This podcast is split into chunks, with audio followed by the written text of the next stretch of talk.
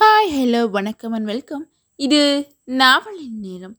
நாவலோடு உங்களுக்காக காத்திருப்பது ராதை நாகராஜ். கவிஞர் கண்ணதாசன் அவர்களது கைவண்ணத்தில் உருவான சேர்மான் காதலி இதோ. நாம் நாவலை எதுவரை பார்த்தோம்? ஒருவேளை ரவிவர்மன் ஏதும் சூழ்ச்சி செய்கிறானா? தொடர்ந்து கேட்கலாம். இது நாவலின் நேரம். அத்தியாயம் ஒன்பது. இன்பமும் துன்பமும். வழியனுப்பு விழாவில் மூச்சித்து விழுந்த பத்மாவதியை தனது ரதத்திலேயே தூக்கிக் கொண்டு அந்தப்புறத்துக்கு வந்தாள் மெழிலங்கோதை தன்னை உயிராக வளர்த்த மன்னரின் பிரிவால் தான் அவள் மூச்சித்தாள் என்று கோதையை கருதினாள். நாயகனிடம் விவரம் தெரிந்தவளாக பேசிய கோதை பத்மாவதியிடம் விவரம் தெரியாதவளாகவே இருந்தாள். அவள் முகத்தில் பன்னீரை தெளித்து துடைத்தாள். மார்த்தாண்டவர்மன் உள்ளே நுழைந்து ஏன்? ஏன் அக்காவுக்கு என்ன? என்று கேட்டார். ஒன்றுமில்லை பூமயக்கம் போல இருக்கிறது என்றாள் கோதை. சரி நீ பத்திரமாக பார்த்துக்கொள். நான் தம்பிரான் சுவாமிகளை பார்த்துவிட்டு வருகிறேன் என்று சொல்லிவிட்டு மார்த்தாண்டவர்மன் சென்று விட்டார். இரண்டு தோழி பெண்கள் பெரிய மயில் பீலி விசிறிகளால் பத்மாவதிக்கு விசிறி கொடுத்து கொண்டிருந்தார்கள். மெதுவாக கதவை சாத்திக் கொண்டு ஆடை மாற்றுவதற்காக சென்று விட்டாள் கோதை. சிறிது நேரத்தில் பத்மாவதி கண் விழுத்தாள். தான் படுத்திருப்பது கோதையின் அந்தப்புறம் என்பதை அறிந்து கொண்டாள். அவளுக்கு ஒவ்வொன்றாக நினைவுக்கு வர தொடங்கின. அன்று காலையில் முடிசூட்டு விழா முடிந்ததும் விழாவிலிருந்து திரும்பிய ரவிவர்மன் மிகுந்த உற்சாகமாக காணப்பட்டான். தனது பள்ளியறையில் அலுப்பு தீர சாய்ந்தபடி படுத்திருந்தார். எதிர்த்த கதவோரமாக அவனது சகோதரிகள் சாலையூர் தாவளி மூரினூர் தாவளி பள்ளி விரித்து தாவளி ஆகிய மூவரும் நின்று கொண்டு இருந்தனர். முடித்துரைப்பது என்பது சேர நாட்டு மன்னர்களுக்கே வழக்கமாக போய்விட்டது என்றான் ரவிவர்மன். இதற்கு முன் யாரண்ணா சேர நாட்டில் முடித்திருந்திருக்கிறார்கள்? என்று கேட்டால் சாலையூத்தாவளி ஏன்? இளங்கோவடிகள் முடித்திருக்கவில்லையா? என்றான் ரவிவர்மன். அவர் மகுடத்துக்கு உரியவர் அல்லையே தம்பிதானே? என்றான் மூரினோத்தாவளி பட்டத்துக்காக ஒருவரை ஒருவர் வெட்டிக் கொள்வதும் கட்டி போடுவதும் சேர நாட்டில் அதிகமில்லை. பெரும்பாலும் விட்டு கொடுப்பதாகவே இருக்கிறது. என்றால் பள்ளிவிருத்து தாவளி. விட்டு கொடுப்பது ஒரு வகை அரசியல் தர்மம். ஏன்? கட்டி போடுவதும் காட்டுக்கு துரத்துவதும் கூட அரசியலில் நியாயமாகத்தான் இருந்திருக்கின்றன என்றான் ரவிவர்மன் சிரித்துக்கொண்டு என்னவோ நமது வம்சத்தில் இந்த சீர்கேடுகள் இல்லை என்று கபடமில்லாமல் சொன்னால் சாலியுத்தாவளி ரவிவர்மன் படுத்திருந்த அறை மாளிகையின் நடுவளவில் ஒரு பகுதி. அதன் வலது பக்கத்தில் குளிக்கும் அறை இருந்தது. இடது பக்கத்தில் பத்மாவதியின் பள்ளியறை இருந்தது. மாடத்திலே தான் சகோதரிகள் தங்குவது வழக்கம். அவர்கள் பேசிக்கொண்டிருக்கும் போது மார்போடு சேர்த்து ஒரு வெள்ளை மூண்டு கட்டியபடி தோளில் ஒரு மஞ்சள் சேலையை போட்டபடி விரிந்த கூந்தலோடு தன் அறையிலிருந்து குளிக்கும் அறைக்குள் சென்றாள் பத்மாவதி. போகிற போக்கில் நாணத்தோடு தலைவனை பார்த்து ஒரு புன்னகையை வீசினாள். அவனும் புன்னகையாலேயே பதில் சொன்னான். இதை ஜாடையாக கவனித்த சகோதரிகள் மெதுவாக நடந்து மாடத்துக்கு போய்விட்டார்கள். குளிக்கும் அறைக்கு சென்று கதவை தாளிட்டு கொண்டாள் பத்மாவதி. அது ஒரு அழகான சலவைக்கல் மண்டபம். சுவர்கள் சலவைக்கல்லாலும் தரை கடப்பை கற்களாலும் கட்டப்பட்டு இருந்தன.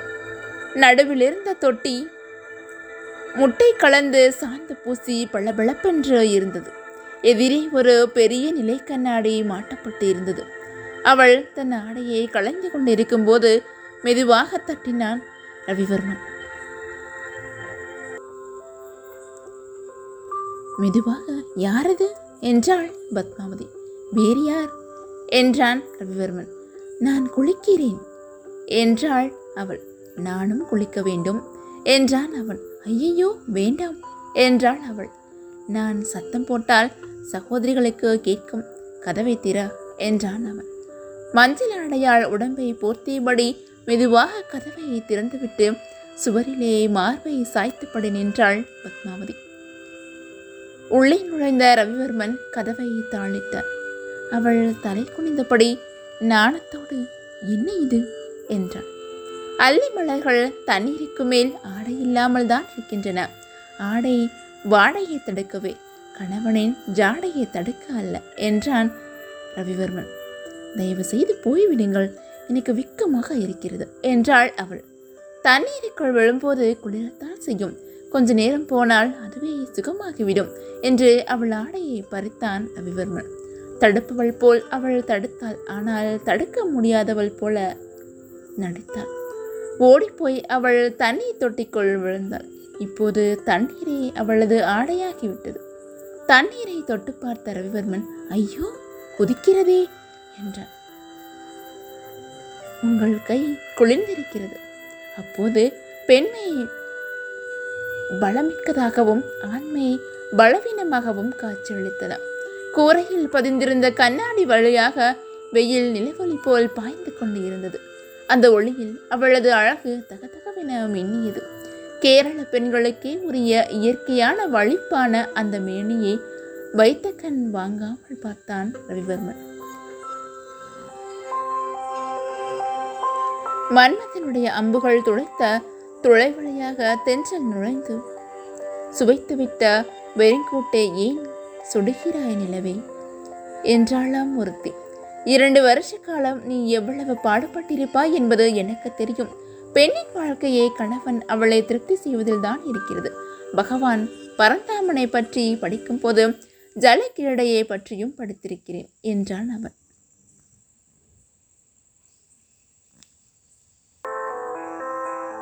ஐயையோ வேண்டாம் என்றாள் அவள்.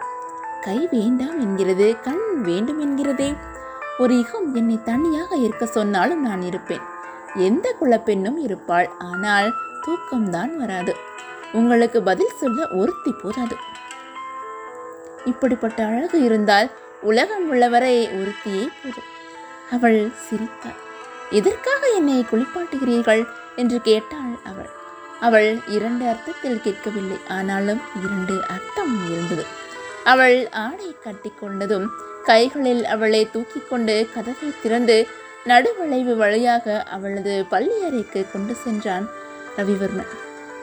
கண்ணாடி முன்னால் அவளை உட்கார வைத்து நீண்ட கேசத்தை வாரிவிட்டு முடிசூட்டு விழாவில் எடுத்த மலரை இடது நெற்றி ஓரமாக சொருகிவிட்டான். இப்போது திருப்திதானா? என்றாள் அவள். பெண் அதிகாரம் செய்யும் இடம் அதுதானே? இத்துடன் யார் திருப்தி அடைவார்கள்? என்று அவளை பள்ளியிலேயே சாய்த்தாள் புனிதமான தாம்பத்திய உறவில் சிறிது நேரம் கழிந்தது. அவள் இப்போது அடிமை போல காட்சி அளித்தாள் பாதி கண்ணை மூடியபடி அவனை பார்த்தாள். உலகமெல்லாம் திரண்டு அவன் வடிவில் நிற்பது போல் தோன்றியது. நான் ஒன்று சொல்வேன் கேட்பாயா? என்றான் அவன். சரி என்றான் அவள். சுவர் கண்ணாடிக்கு பின்னால் இருந்து நான்கு ஓலைகள் கொண்ட ஒரு கட்டை எடுத்து வைத்தான் அவன். அதை அவள் கையில் கொடுத்து இதில் நீ மன்னரின் கைச்சாத்தை வாங்கி வர வேண்டும். கைச்சாத்தை வாங்காமல் திரும்பி வந்தால் என்னை நீ உயிரோடு காண முடியாது என்றான். அதன் பிறகுதான் அவள் அதை எடுத்துக்கொண்டு குளிக்கும் வரைக்கு சென்றாள். அத்தனையையும் நினைத்து பார்த்த பத்மாவதிக்கு மீண்டும் தலை சுற்றிற்று. விசிறி காற்று வெப்பக்காற்றாக தோன்றிற்று. தோழி பெண்களை வெளியே போக சொன்னாள். நாயகன் முகத்தில் எப்படி வெளிப்பது என்று நடுங்கினாள்.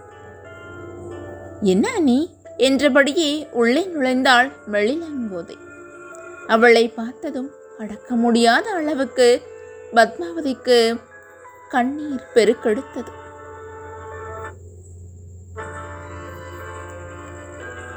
அந்த ஓலையில் அப்படி என்ன இருக்கும்? தொடர்ந்து கேட்கலாம். இது நாவலின் நேரம். தொடர்ந்து தவறாமல் கேட்டு மகிழுங்கள். கண்ணதாசன் அவர்களது கைவண்ணத்தில் உருவான சேரமான் காதலி.